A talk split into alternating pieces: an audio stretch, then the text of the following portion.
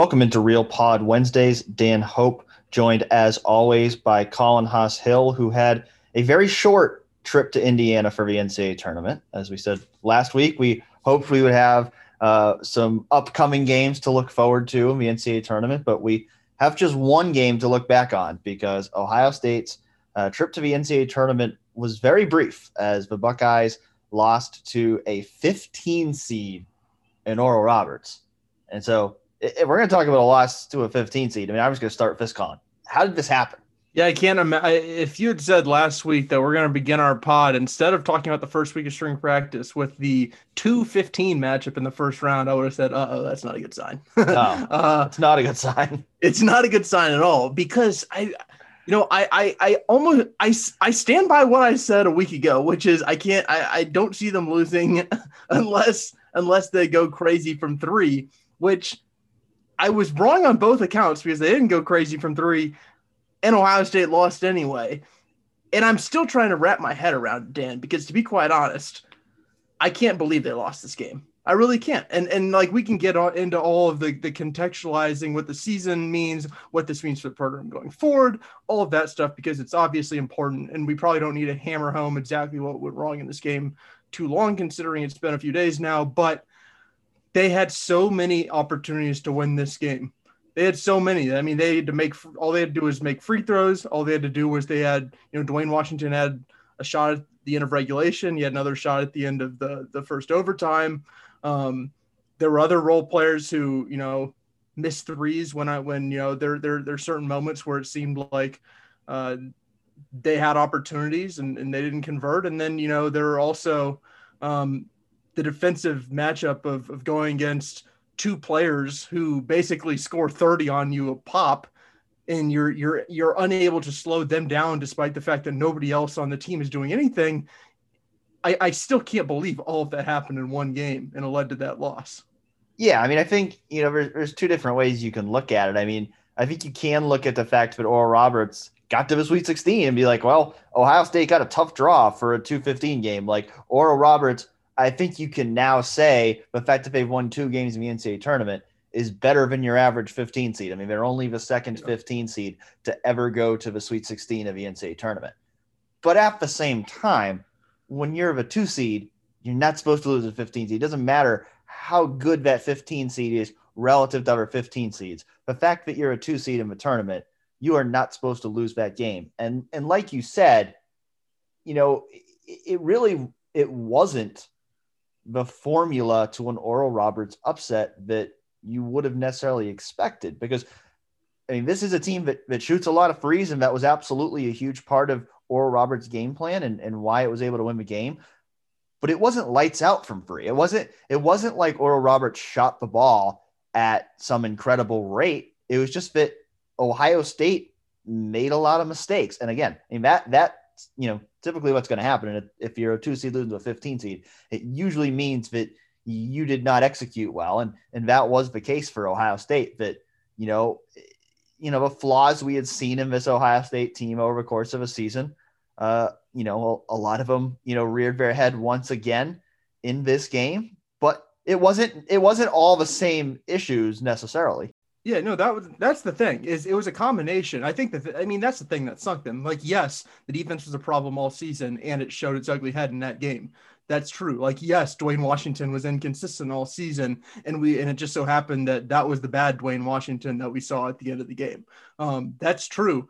But also, Ohio State's been really good as a three point shooting team, as a free throw shooting team all season.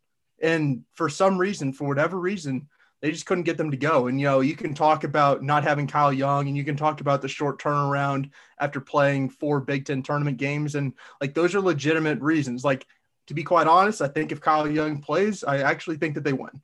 Um, and like I and I feel pretty strongly about that because like to me, to me, this was one of those games where it felt like Ohio State did everything possible to lose this game that they had no business losing. And I think that that the part that's the part that I get it. I I get why people are infuriated about this game because they didn't have any business losing this one. Yeah, I think my point is though that I think if you had polled our listeners or polled Ohio State fans as a whole, Ohio State fans were not supremely confident going into this game, as, as they should have been for a two seed going into a 15 seed game. So to say that this loss was like completely unexpected and out of nowhere, I don't know if that's quite true. I mean, I mean, there were people a couple weeks ago before the big turn tournament run saying they thought Ohio State had had won their last game of a season, and you know what? That actually came pretty close to happening because Minnesota was only down by one point with like eight seconds to go in their first Big Ten tournament game. So uh, this team came pretty close to to you know losing out the season, and they did have that run there of a Big Ten tournament where they managed to escape. You know, three games in a row where they almost lost the game at the end. They were able to escape, and you know they were able to win. And I think you know that gave both of us confidence going into the NCAA tournament. Like, hey, you know, you're playing in this supposedly super strong conference, and we're going to get to that in a little bit. Uh, they were able to get to the Big Ten tournament final, force overtime against an Illinois team that was supposed to be one of the best teams in the country. And so you figure, okay, like this is a team that's shown it can play with anybody. So it, it should be able to beat most teams it plays in the NCAA tournament. But you know, the thing about the NCAA tournament is it all it takes is one bad day and, and that's it. And certainly that's what happened for Ohio State on Friday. I think looking at this season as a whole is like one of the all-time difficult challenges um, because I just I, it's it's hard to contextualize this all. It's it's really hard because there's a lot that's happened in this season, and it's felt like that there were several seasons, you know, within a single season.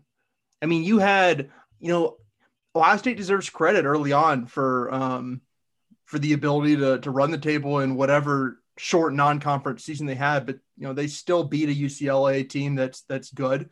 Uh, they still beat a, Notre Dame team that's bad, and they beat a Cleveland State team that that made the tournament, and they deserve credit for that.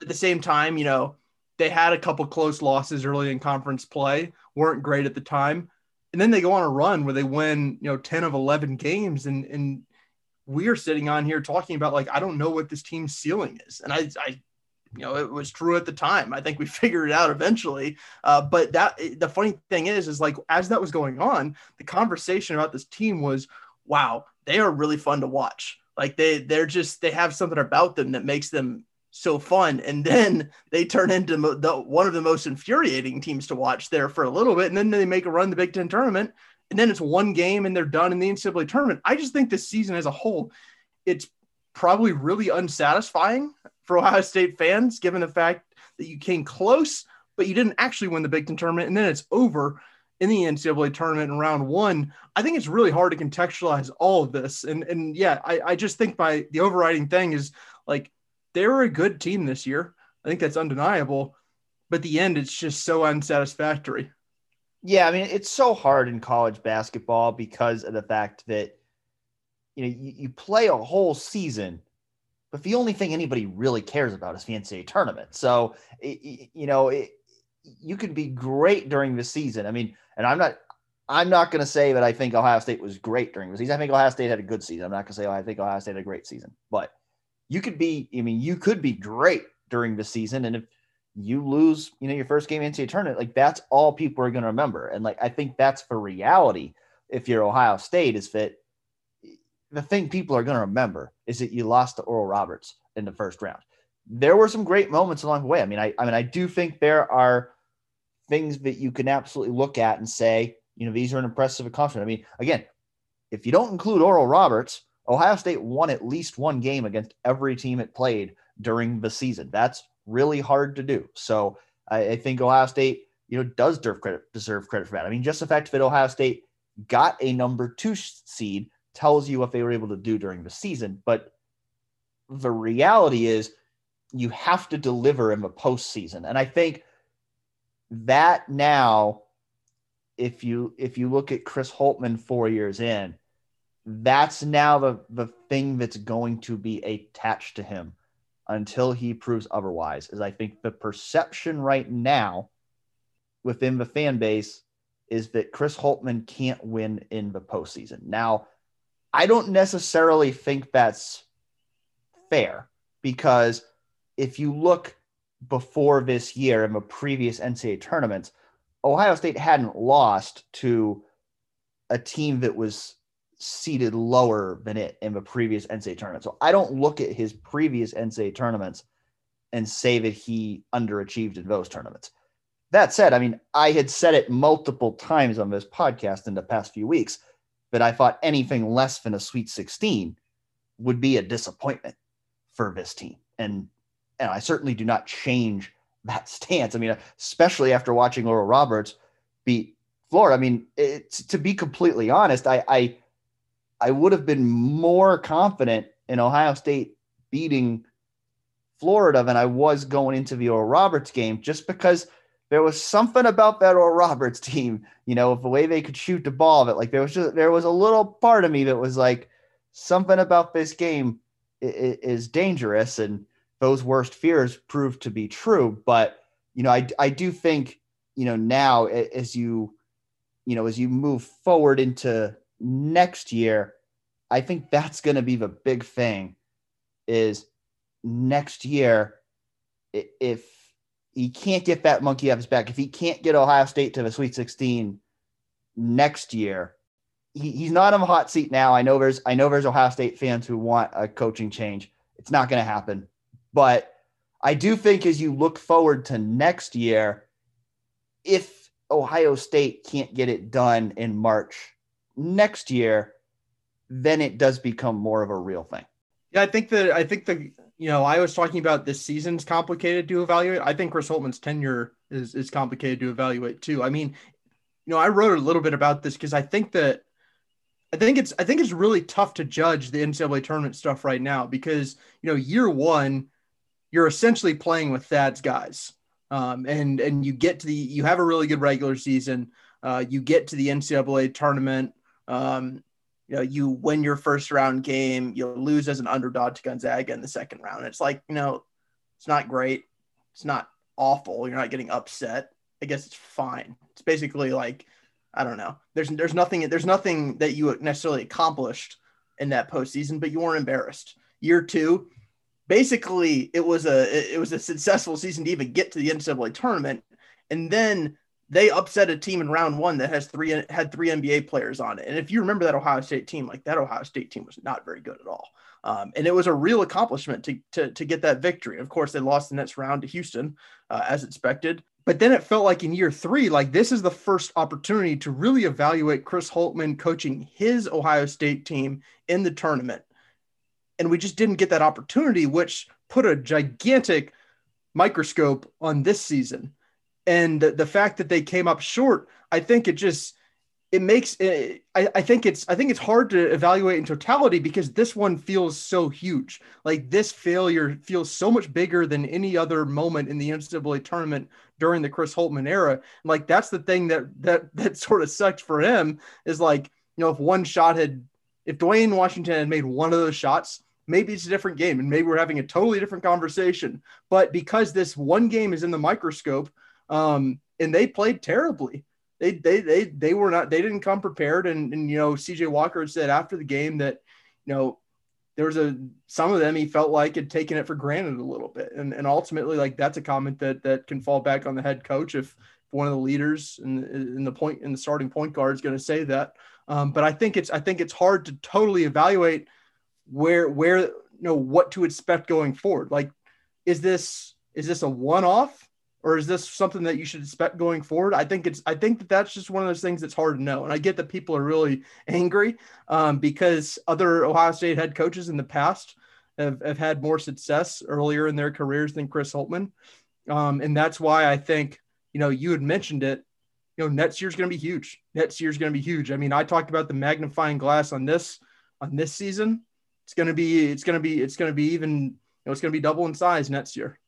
Yeah, I mean, look, bad losses happen in the NCAA tournament. I mean, Virginia became the first ever one seed to lose to UMBC a few years ago, and then they won the NCAA tournament the next year. So eh, I think putting too much into one loss.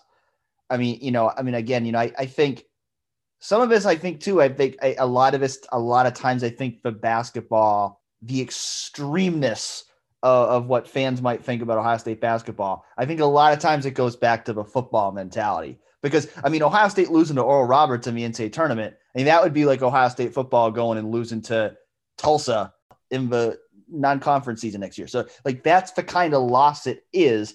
So I get it. Like I I I definitely get it. Like why Ohio State fans are upset. Chris Holtmann's not getting fired. They're not they're not going to look for a new coach. It's just it's that's not reality right now. It's it shouldn't be reality.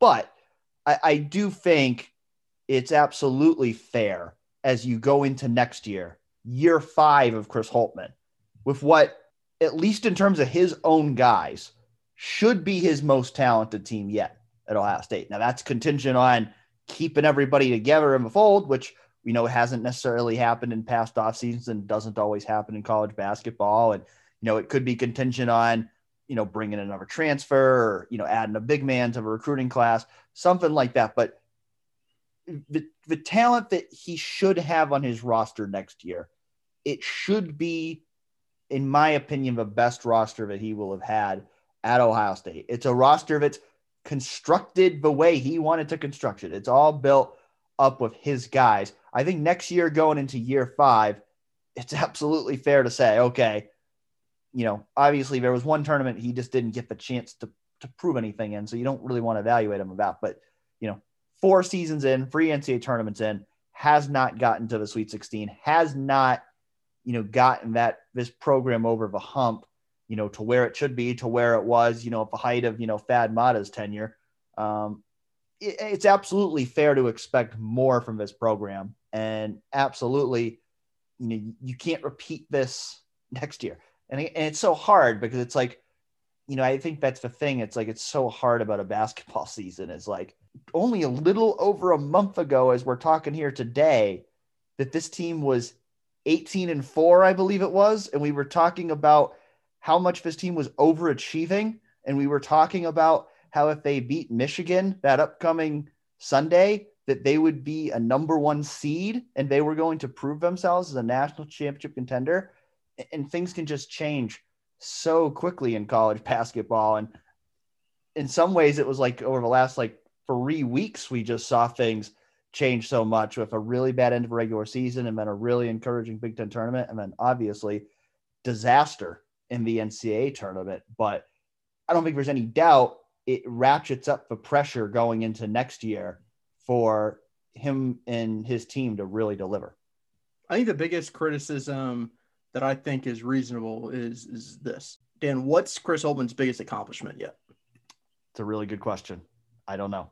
It's not there's not a great answer to that one. And I think that you know that could have been a Big Ten tournament title. It could have been, you know, um, I don't know, competing for a regular season Big Ten title. Like it felt like that they might have a chance to do this year. I think getting getting some sort of accomplishment is going to be important next year. I don't know what that's going to be. I don't know if it's going to be a regular season title. I don't, I don't know if it'll be a deep run in the NCAA tournament. But like, you can't leave year five without something. I mean, I, th- I just think I, it's so simple. It's so simple, like to say that, but but I think that that's the thing. It's like, what are you what are you grasping onto if you're an Ohio State basketball fan right now? Like the Michigan State one in year one like the Michigan win in the Big Ten tournament this year. I, I don't know. Like there have been some exciting wins. Like the Iowa win this year was a was a, a it was a fun win for Ohio State. Yet that's just some random regular season win. That's not that's not winning you a, Big Ten title or something. I, I, that's that's the thing that I've come back to. I say, you know, that's that's the most reasonable criticism I think that there is right now. So when you look ahead to next year, like what do you think what, what do you feel about like the direction of the program right now? Like, how confident are you that this team can go accomplish something next year? And maybe what are the biggest questions you still have in regards to whether he can make that happen? It's funny because, like, I think that the, the one thing I would say is like, I, I go back and forth on I go back and forth on on on one thing in particular, and it's you know we we talked a lot about this season about how they were overachieving and whatnot, because um, they were picked to finish seventh in the Big Ten ahead of the season. And I think that that is a good thing to say about Chris Holtmann as a coach because I think it means that he's a good coach. And I think that every single year we've seen Chris Holtmann maximize the roster he's had. I think that the the thing that holds you back as a fan and the thing that you know you have to dig against him is the expectation in year four, year five can't be to finish seventh in the conference at Ohio State. It has to be higher than that So I think that, you know, if you're looking into next season, you're right. Like I think you've said it earlier. I think they're trending in the right direction. And like things are so weird in college basketball. I think as a like the round of 32 just ended and there are more than 700 people in the transfer portal. Like that's nuts. That's crazy. That, that, that's that's insane. So like things in college basketball the, this next month or so, like you just never know what's going to happen. Uh, I would fully expect to transfer to at least from Ohio State. Now I'm not saying expect someone big. Like I wouldn't expect like a Duane Washington or an EJ Liddell or someone like that to leave, but you know, player transitions just just the that's the norm in college basketball. So I think you can expect that. But what Ohio State has coming back with EJ Liddell entering year three, uh, presumably, you know, Duane Washington will be back entering year four. Uh, you have a guy in Justice Sueing, who I think was was pretty good uh, last year. Kyle Young has a, has a decision to make about whether he wants to go try and play some professional ball or come back for a fifth season. I mean, you have guys like, you know, Seth Towns, who I think if he gets healthy this offseason, you know, there's there's a lot to like about what Seth Towns can do if he gets healthy. And that's of course the biggest if there is on this Ohio State basketball team. And has been the case for a full year at this point. But um, Zed Key was Zed Key was really solid. I, there, there are a lot of interesting pieces that I think Ohio State um, should be really good next year. I can't say I've looked at the whole Big Ten and said that I can. I think they're going to be third. I think they're going to be fourth. I think they're going to be second. I think they're going to win it all. I, I, don't. I don't know that offhand, but I know that this is going to be a talented enough roster to, to do something postseason wise, to do something accomplishment wise. And I think it's fair to expect them con- to contend for a Big Ten championship next year in a way that maybe they haven't done over the past two seasons. And and I, that's that to me is where I separate a little bit. Like year one, I think I do think you have to evaluate that a little differently since that was with a lot of Thad Matta's guys. Year two was just a total rebuild to me. I don't really take a ton of stock in that. Year two and year three, or year three and year four, really where I think you can really start evaluating what Chris Holtmann is building as a program. In year five, it's like you have to be contending for a Big Ten championship this season, in my mind. So you're telling people that if one or two players transfer, not big players, but just players transfer, that it doesn't mean the program is crumbling and that Chris Holtmann has lost his team and there's a massive culture problem in the Schottenstein Center. That's what I, that's what I, that's what I'm saying. And I'm not, I, wouldn't expect anyone big to transfer, but you just, you know, you never know. That's, uh, that's what I'll say. That's what I'll say. Now, if we look at the NCAA tournament as a whole, we are going into the second weekend of the NCAA tournament, and there's one Big Ten team left in the NCAA tournament. There were nine Big Ten teams in the NCAA tournament. That's a conference record. And you ever talk? I mean, just look at my bracket. I had three Big Ten teams in my final four, uh, and only one of them is left. That one team being Michigan, the last team that anybody here wants to hear about. But my question is, if nine Big Ten teams made the Big NCAA tournament, and only one of them is left, was this conference really overrated all along? Well, I think um, you know it's the most reasonable question in the world to ask because there were you know I know that I don't know if it ended the regular season this way, but at some point late in the regular season, I know that KenPom's numbers had the Big Ten as the best conference in the two decades of KenPom's existence. And I think that it is fair to look back and say this probably wasn't the best conference in the past two decades. I don't think anyone's going to deny that. Uh, I think if you look at it though, like Ohio State certainly could have beaten Oral Roberts. Uh, Illinois got a terrible draw in round two with Loyola. Um, even Iowa's draw in round two was really bad for them. Uh, I, there were opportunities, I think, if if the bracket had broke a little bit differently, for us not to have be having this conversation right now. Um, if shots had bounced a little differently, so I don't I don't think that I'm sitting here and saying, wow, like they must have been tremendously overrated. If like I would probably take a step back on on on saying they're no doubt about it the best conference in the country nobody else is having conversation. But like i still think that that the thing that made this conference special was its depth. And i don't think you can really necessarily take that away from it um, for i think i think mainly when we're having this conversation we're looking at ohio state losing and we're looking at illinois losing uh, before the second weekend of the ncaa tournament. And iowa too purdue yeah too. and yes. Yeah but but i you know i would add iowa to that. I i'm I sort of, you know, in, in my mind, I sort of had Michigan up top with with Illinois in tier one, and, and I guess in Ohio State, Iowa with with Purdue as the fifth team in that tier. yeah, I mean those five teams were all top four seeds. So yeah, top four seeds are expected to make the Sweet 16. Now, granted, if if if Ohio State and Illinois and and Iowa in the Sweet 16, yeah, he absolutely would not be having this conversation. We're not we're not having this conversation because of Purdue. We're certainly not having this conversation because of Wisconsin or Maryland or Rutgers or, or Michigan State. And I think you know I think all your points are are are fair and, and valid. Um, you know, I mean, it is it's hard to evaluate everything based on this tournament, but the reality is this is what matters. This is what people care about. And there's no doubt right now the national perception is that the Big Ten was really overrated this season. And I think that's a fair perception because I, if, if these teams were really as good as they were supposed to be, why are they all losing uh, in the first and second round? And, you know, one of the questions we we did get, and I think this has been one of the questions that's been out there as a result of it, uh, from Tussy, and he asked, you know, there has been a recent forum on Big Ten teams being fatigued going into the big dance due to the rigor of the Big Ten tournament and resulting as a contributing factor to Ohio State's early exit, along with our Big Ten teams. What is your take on this? Is this a legit reason or just a lame excuse?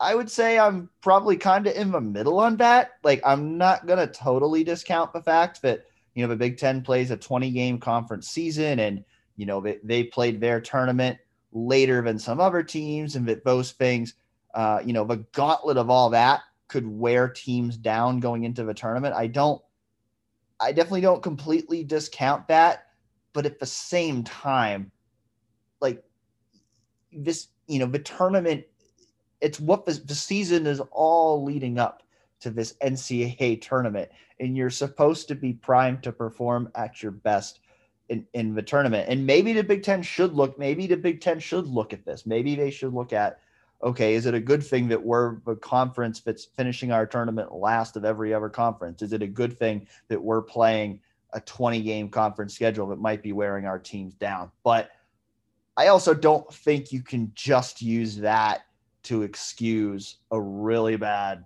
tournament for the Big Ten. I mean, to me, I think, you know, you know, I think it's there's a little bit of validity to it, but ultimately, I look at it and just say, I just don't think these teams showed up and, and played uh, their their best basketball in the NCAA tournament. You know, I mean, I think I you know I think like Illinois got a tough draw. Like I think Loyola was a really tough second round draw.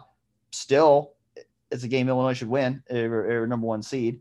You know, Iowa. I mean, watching them against Oregon. I mean, they just didn't look very good. I think quite quite frankly, you know, same thing with with Purdue. Uh, so, you know, to me, I mean, these teams just didn't show up in, in the NCAA tournament. And the reality is, fair or not, if if you don't show up in the one part of a season that really matters, that is going to ultimately be the perception of your conference coming out of the season.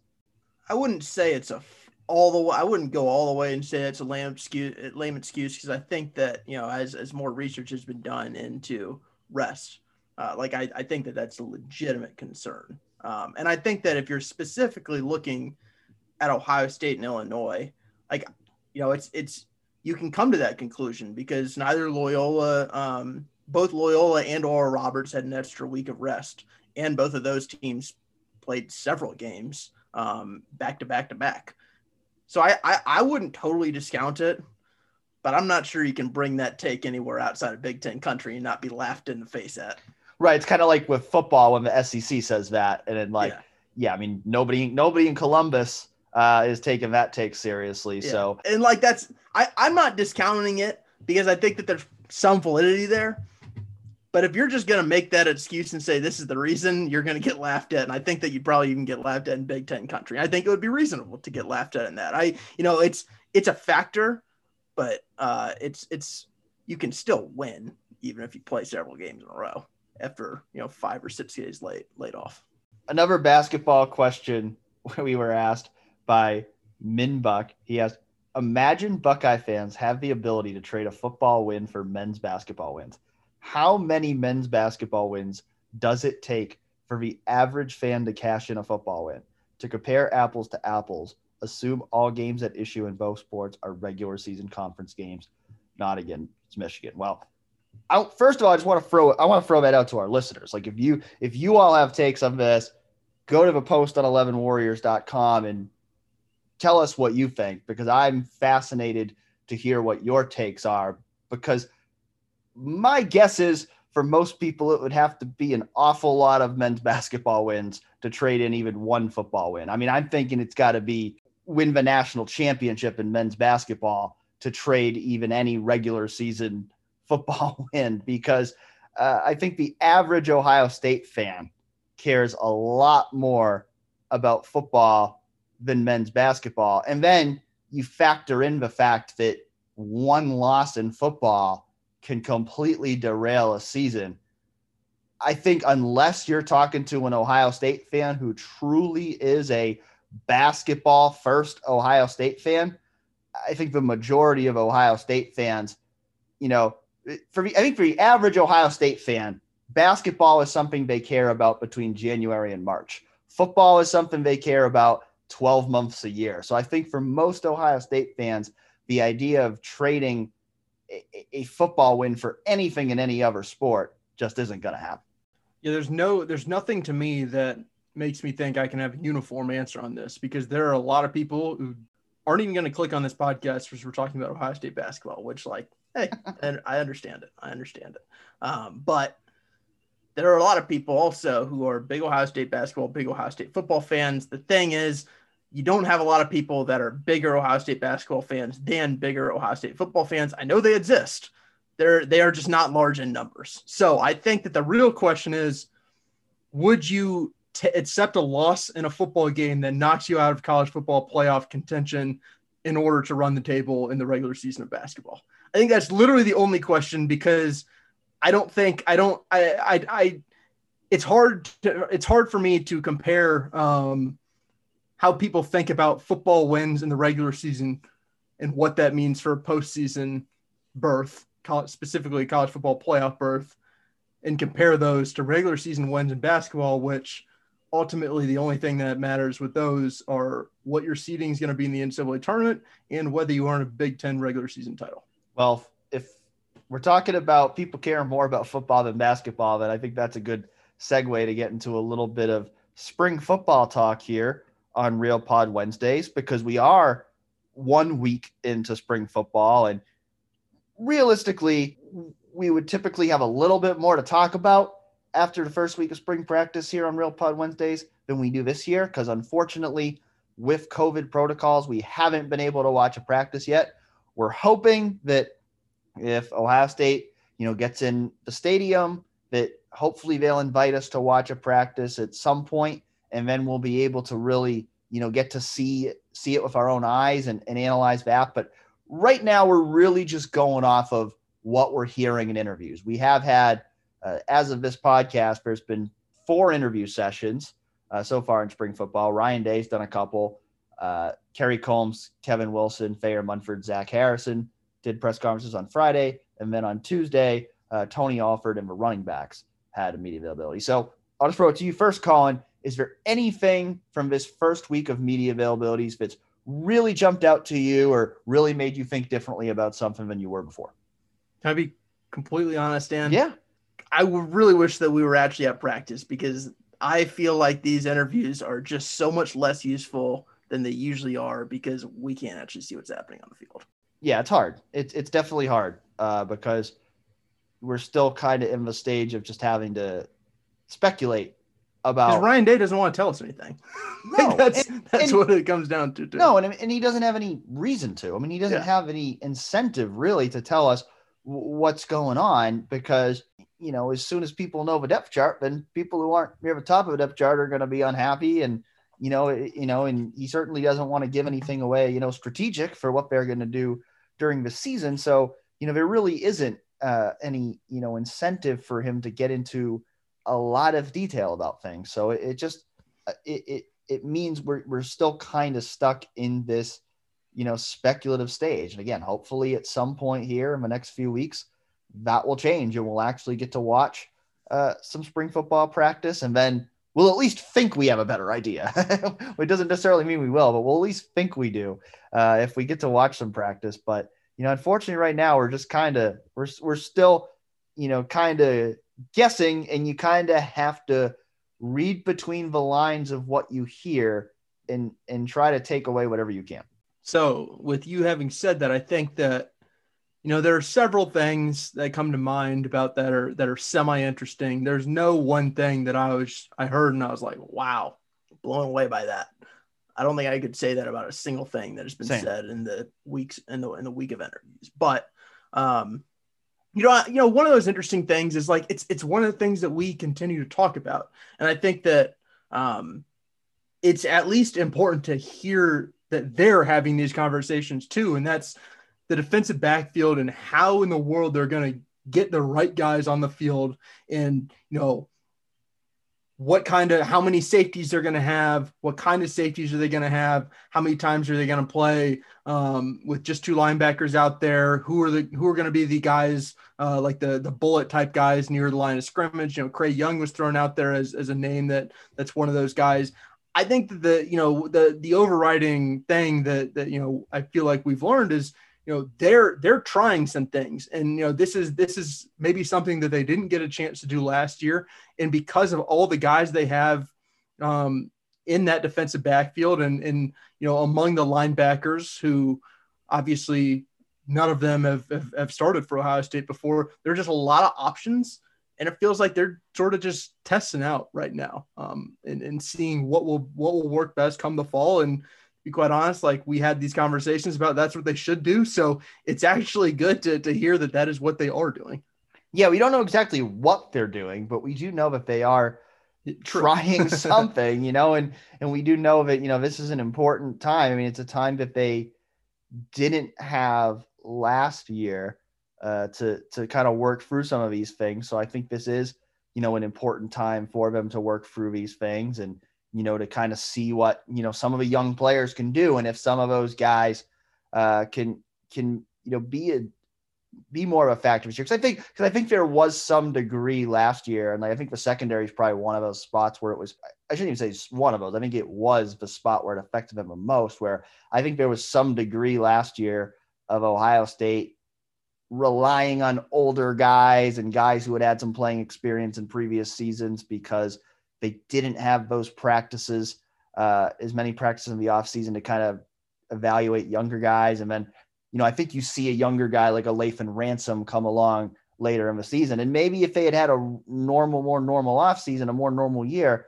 you know, maybe, maybe he's getting on the field sooner. Maybe they're not relying as much on, you know, some of those veterans who, who didn't play uh, great last year. And again, now those guys can get better too. So I'm not necessarily saying those guys won't be in the lineup this year, but you know, I think it is an important opportunity, especially at a spot like the secondary, for them to really see what everyone can do back there. Not not just the guys who were in the lineup last year, but to see what those younger guys, backups can do too, and see if some of them can maybe be better than the guys in the lineup. And Maybe they will be, maybe they won't, but they got to try something because you cannot have a repeat of last year in 2021. All right, what's what's something that interested you that that came up in conversation? I thought it was interesting on Tuesday. I, I just thought it was interesting that when Tony Alford was asked about Master Teague, you know, he he mentioned that you know Master is the incumbent starter, which I think we all expect, but then he immediately went to Miyan Williams as the next guy that, you know, I'm really excited to see him. He flashed last year because I think a lot of times these coaches, they kind of tend to go in, you know, seniority order when they talk about these guys. And, you know, Marcus Crowley and Steele Chambers, if we're talking seniority, they'd be the next guys up. But again, reading between the lines, because it's all we're able to do here, you get, you definitely get the vibe that, you know, Miyan's a guy who who made a move. You know, if I was betting right now between those three guys, who's going to see the most playing time in 2021, I'd I'd fairly confidently bet on Miyan Williams over Marcus Crowley and Steele Chambers right now. Now, the big question there, of course, is you know the TreVeyon Henderson effect, and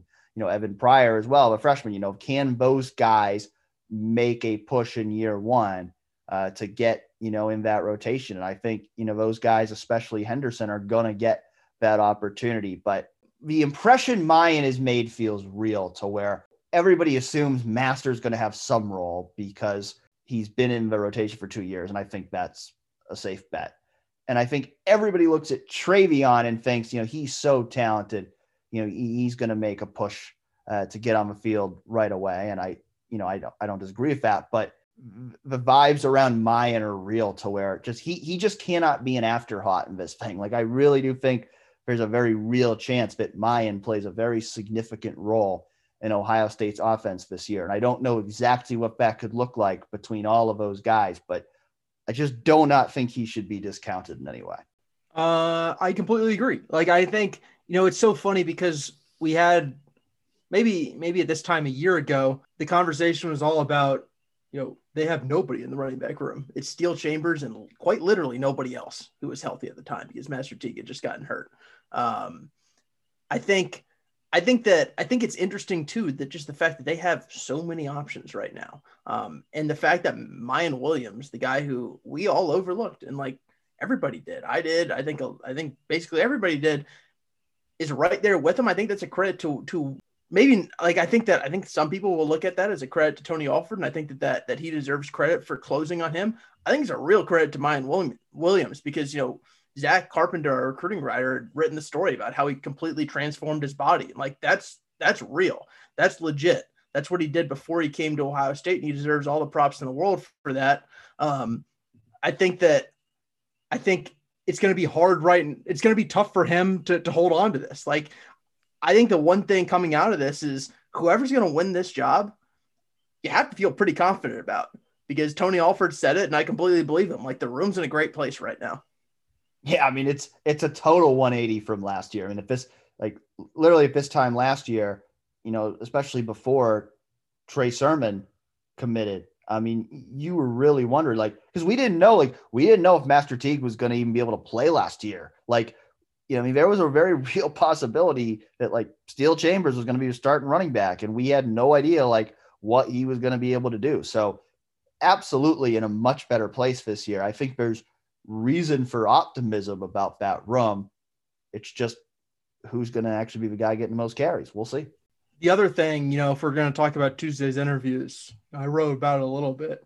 It's I don't actually know if this matters at all, but it's just fun to listen to the way that TreVeyon Henderson talks because TreVeyon Henderson talks like a guy who knows his skill set, knows what he can do, and he's just going to show you, which is like, you know, if you're talking about a five star guy who came in as the number one running back recruit in his country in, in the country, like I think that that's that's a promising sign. He didn't really want to talk about necessarily all the hype and all that.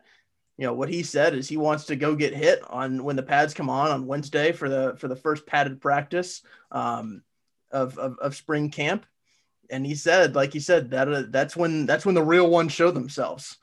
And if you know, it's typically what someone who's a real one says, Dan. yeah, I mean, J.K. was kind of the same way. Yeah, he was. He was. I, you know, there. It's.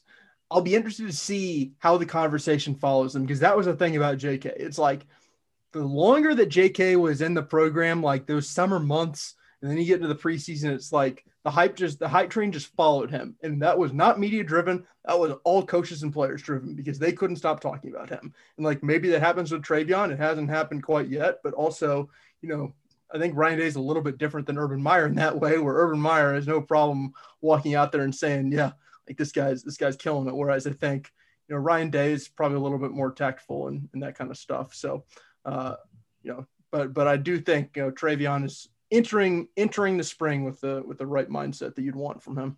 Yeah, that's what I think will be interesting as we proceed through the spring. I mean, especially the longer we go without actually seeing anything, is we are we're to have to kind of try to decipher based on what we're hearing about who's making an impression.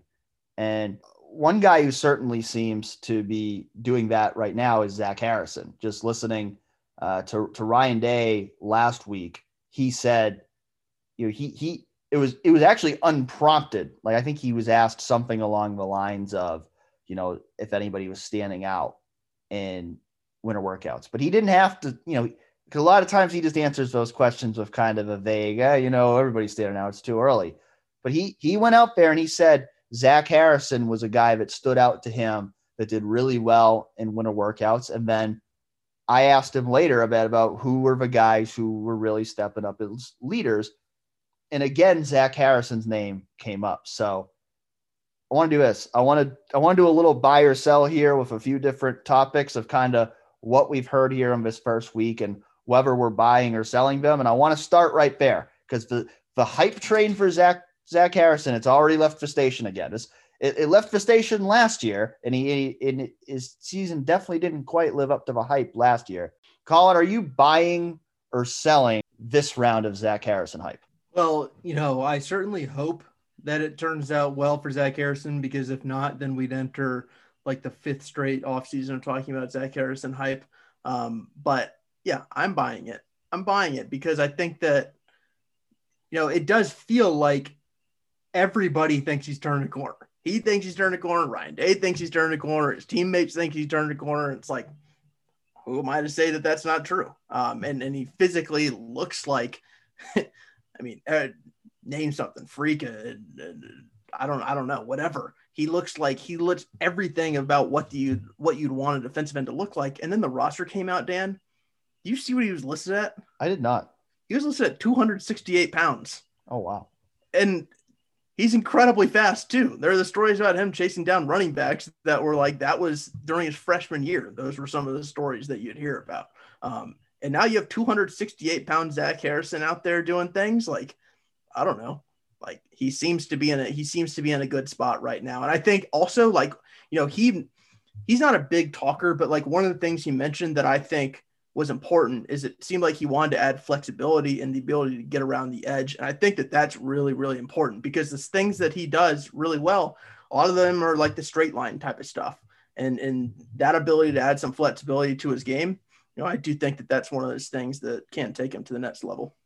Yeah, I'm buying it too. Now, I want to buy it with the qualifier of it. I'm not saying I think he's going to be Chase Young this year because that's that's a lot uh, to say because Chase Young was the National Defensive Player of the Year. I'm not going to go quite that far in terms of buying the hype, but I do I I do think that the hype is real. I think they really do believe that he's going to make a big jump this year, and I mean they need him to. They need him to because they need that premier pass rusher. And I still think he is absolutely the number one candidate to be that. And I also don't think he was bad by any stretch last year. Like I think that's the one thing. Like I think, you know, even like when I wrote my story about what he said, like there's a lot of comments that like he's done nothing. Like that that's not accurate that he's done nothing. He hasn't done a ton, but he hasn't done nothing. I mean, he, he he's just been okay, which it, the, the problem is when you're a five-star defensive end playing for Larry Johnson at Ohio State, okay isn't good enough because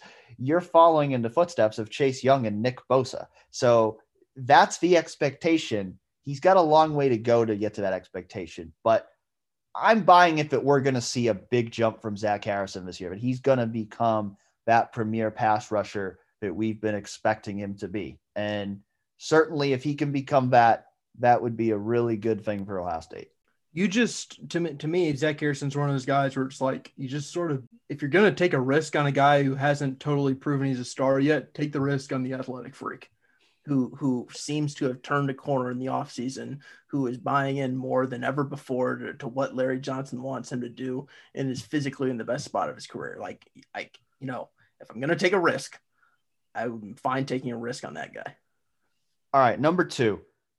There's been, you know, I think you know, Kerry Coombs has gotten the pass for last year of they didn't have a full spring, they didn't have a full off season. That prevented him from doing certain things he wanted to do for defense, and that probably played a big part in leading to the defensive struggles in 2020.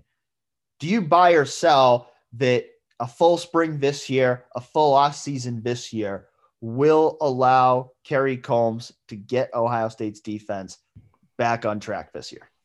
All right. I buy the fact that it gives them the ability to install different things and prepare them to attack offenses in different ways. I buy that they will have more versatility. Um, I sell the fact that this is the key to getting the defense back on track. I'm not selling the fact that, you know, I'm not saying that they won't get back on track because I certainly think that they can. Um, but after last year and, and after the fact that they lost all the linebackers that they had last season, who I think were, you know, really good. Um, the fact that you know they return guys and and Sevyn Banks and Josh Proctor, I think were good, fine, but but they weren't impact players. And then they have just a lot of uncertainty around them. Like to me, it's more so about about developing and coaching those guys on the roster, maybe than it is, you know, installing a bunch of, of different defenses. And I think that figuring out how best to deploy these guys, like I mentioned earlier, I think that that's really important. But to me, it's all about the players on the roster and it's putting them and and, and, and it's ensuring that they are uh, up to par in what Ohio State needs back there. And specifically, like, you know, they talk about BIA, best in America. They weren't even remotely close to that title last year. You got to get, you, you have to make significant advances in that. And to me, that's a lot of that's player driven and that's player development, uh, maybe more so than scheme, which I also think is important. But um, I don't want to go overboard and say that because they have this time, they're they're definitely going to get this defense back on track.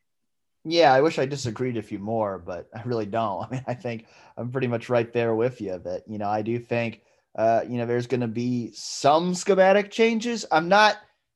I would say I, I'm if if the question was are we going to see a completely different scheme this year, then I would I would sell hard because I I don't think that's going to be the case. I still think this defense is going to look largely the same from what we've seen the past. Because couple. they said that they, right. they, they, just said that essentially. And I mean, you know, and the other thing, and like this is one I, I saw from you know Ohio State. I don't think Ohio State fans like hearing this, but like this defense, they're going to play a lot of press man, whether it works or not.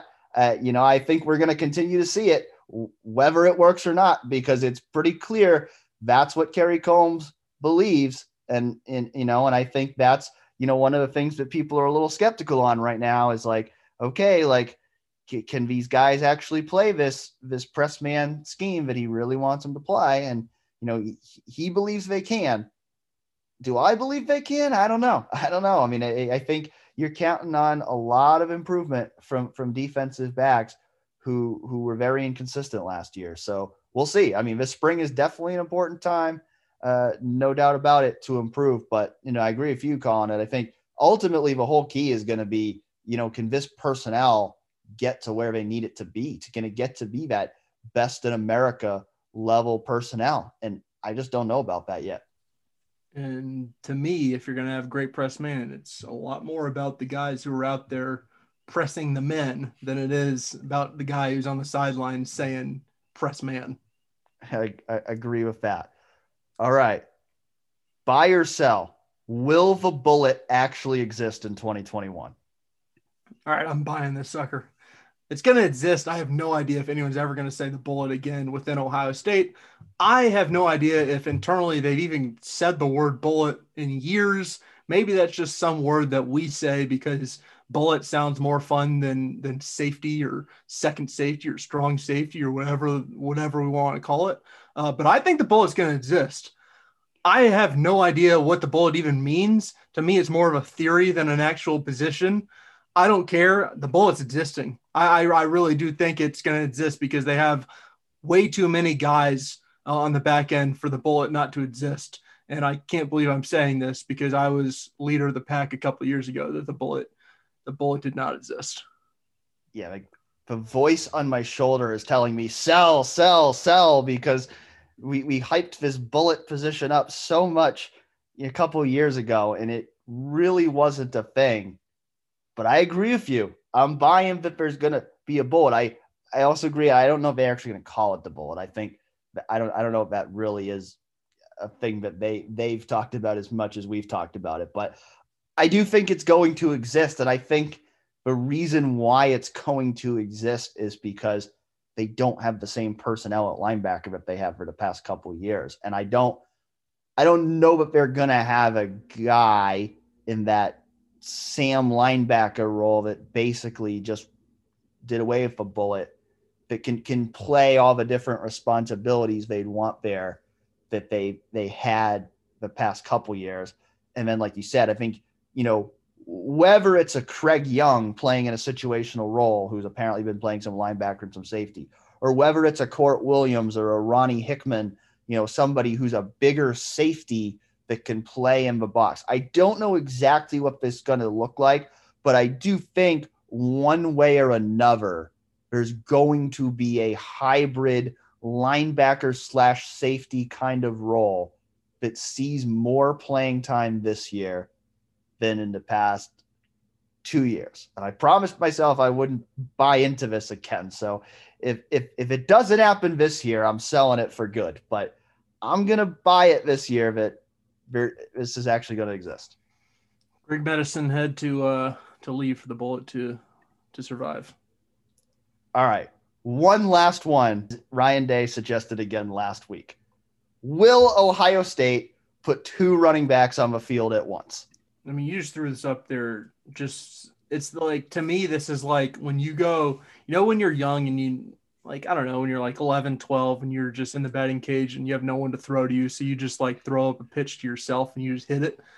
That to me is what you're doing. Yeah, of uh, course. Because you, you know, know the answer. You know the answers. The answer's a fact. Like, yeah, of course you're not going to play two running backs at once. They say that every single offseason. I'm selling hard. I'm selling hard. I I, I think I, I said to you that when he said that, my BS meter went to a 10 because it's not happening. It, they say this every single year. I remember with J.K. Dobbins and Mike Weber that they said they're going to play two running backs at once. It's not going to happen. You know why it's not going to happen? Because Ohio State has like 12 receivers that it's got to get on the field. So there's no reason for Ohio State to be introducing a, t- a two running back package this year. I, I, I I'd be shocked if it happens. Well, it's you'd be shocked because it's zero percent chance of it happening. Also, um, you know, and you know, maybe maybe they split Evan Pryor wide, and technically it's two running backs, but it's not going to be two guys in the back. Yeah, I'm talking two running backs into backfield next to C.J. Stroud or Kyle McCord or Jack Miller. That's that's that's what I'm talking about. I I don't see that happening. Yeah, we should have counted all of the the different uh, like there should we should have had a bingo board um, prepared because we already got Kevin Wilson talking about maybe they're going to throw Jeremy Ruckert more. Like that was that might have been the free the free space to be quite honest. Um, but we also got a new one I like. The, this one this one's different because usually you can't say this uh, because we're actually in practice. But I respect uh, Cleveland.com's Nathan Baird for asking who's who's on the first team defense and offense, and Ryan Day's answer being, uh, "Well, it doesn't really matter because right now we're just rotating guys." Which, like, listen, it's technically true. You are rotating guys. But the starting defense is the defense that takes the field first in the spring. And we all know that because we've all seen practices. And maybe maybe the players, I don't know if they think that the player I don't even know. I think it's honestly it's it's largely about the parents um, and not getting a bunch of calls from angry parents who are not pleased that their child is fourth on the depth chart. Um, which hey, I understand, and he has no he, he he has no real incentive to give us a full depth chart, but that was a new one to add to the list of like obviously not true things that he's going to that that a coach is going to say, um, and we don't have to actually write about or mention because obviously it's not true. Yeah, we're rolling guys is a big phrase that they like. Yes, they do. That, that that's a, that's a classic one that'll never go away. All right, we're we're running out of time here, but I want to I want to have one parting thought here real thought it. And if you got one, you can jump in there too, Colin. But parting thought, and this is not directed toward our listeners because I don't think any of our listeners would do this. But my parting thought for this week's show is if you're, I don't care how angry you are about a game, please never send messages to an athlete like those which EJ Liddell received after Ohio State's lost to Oral Roberts on Friday. And I mean, first of all, quite frankly, I have no idea why anybody is sending that to EJ Liddell because Ohio State might have lost by double digits in that game if it wasn't for EJ Liddell. EJ Liddell was the best player in that game against Oral Roberts. He was, I would say, Ohio State's best player all season. You could make an argument for Duane Washington, but I think, at least in terms of consistency, I would say EJ Liddell was Ohio State's best player all season. So he's the last person in my mind that Ohio State fans should have any gripe with. And I don't even know if the people who sent those messages were Ohio State fans. So I I don't mean it as a greater commentary on the Ohio State fan base. I just mean it in general because I think we know that this happens a lot. And I mean, quite honestly, I was not surprised when I saw those messages because I know it happens. I know it happens way more than we know about. You know, I know, I think Kofi Cockburn shared some messages that he received. I know there were some other instances as well of players re- receiving similar messages that they shared on, on social media. But just please, again, I don't think it's any of you all, but if this message can reach anybody out there, don't say horrible things like that to athletes after a loss. Because understand as much as you've a fan might be upset about the outcome of a game those guys who have worked so hard to get there for that game they are hurt by it more than anybody else. And you know you know like i saw some of the comments you know like after the loss to oral roberts about you know get guys on the team who actually want to win and stuff like that. I promise you they wanted to win.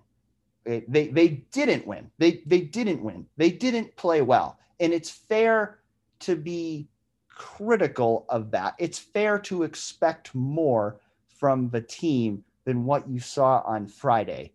But to attack their character or even worse to say the kind of things that that certain people decide to say to these athletes you know, death threats and just horrible things that nobody should ever be getting in their DMs on social media. Just don't do that. Please don't do that because if you're a fan, you you you should be reaching out to these guys and and showing them support after a tough loss like that because I promise you they were all really hurting after that game. And if they needed anything from social media, they need support. And fortunately, I, I was the one thing I was encouraged by was that after he put those messages out there, people were overwhelmingly supportive of EJ. And I saw a lot of positive messages directed towards him. And I know he was very appreciative of that. So that much was encouraging. And it's also encouraging to know that, like, most people are still shocked by this because this should not be happening. And I think the vast majority of people out there know that it is just ridiculous to to say anything like that to anybody. But just remember, these guys are humans. They're not always going to play a perfect game. And if they lose, they weren't trying to lose. It's not because they didn't want to win. It's because they're humans. They're not perfect. Sometimes things don't go as well be disappointed about it, be upset about it, but be reasonable about reasonable about it. You know, I think the the the, the thing with the EJ thing is like those are horrifying to actually read. Um, also, like my shock level was right about zero because I think that you know I think that given the reception, a lot of people probably don't realize that this is pretty common but to treat this like an like an isolated incident would just be wrong. Um, I don't know if these specific people are, are messaging a bunch of other athletes, but I but I know that a bunch of other athletes are, are getting these kinds of messages, and that's that's to be quite honest, it's commonplace. I think the reason why EJ's um, be, went so viral, I guess is the right word, um, is because he's EJ, and by that I mean is like EJ is just a nice guy who, when he asks, What did I do to deserve this? I'm human. Like, that's what he would say. Like, those are his words. Like, he's, he's somebody who I think if, if you were to ask Ohio State's coaches before EJ Liddell even came to campus, like, like they loved EJ Liddell. They loved EJ Liddell and they've always loved EJ Liddell because EJ Liddell is just like, he's the kind of guy who you want your program to be about. And, and I think the thing that about this conversation also that's important to note is that you know, that ultimately also shouldn't matter.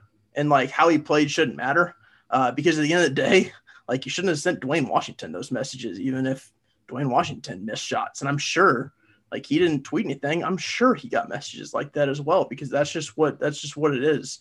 And I, you know, I think it's I think it's good for EJ to actually show people that that this is what sort of happens behind the scenes sometimes, and it sucks. It's reality. Uh, you know, given the way social media is, it's just it's hard to know how to change that. But um, you know, having people aware that that happens, I think is is important. And uh, you know, I hope that I hope that Ohio State Police Department is is able to figure out who's behind those. And the answer to his question what did he do to deserve it is absolutely nothing. He did absolutely nothing to deserve that. And nobody should ever get messages like that because of how they performed in a sports game. Yeah, or basically literally anything else. But yeah, basically, yeah. yeah. All right. Glad we ended this podcast on a high note. Yeah, yeah. Sorry to end it on a sour note, but I did feel that it was important to address that situation uh, from this past week uh, as it relates to Ohio State sports, and you know, hope that that's something that uh, anybody who needs to hear that message, which I really don't think is any of you, but I hope anybody that does need to hear that message will take that to heart. Thank you so much for listening in to this week's episode of Real Pod Wednesdays, and we'll talk to you again next week.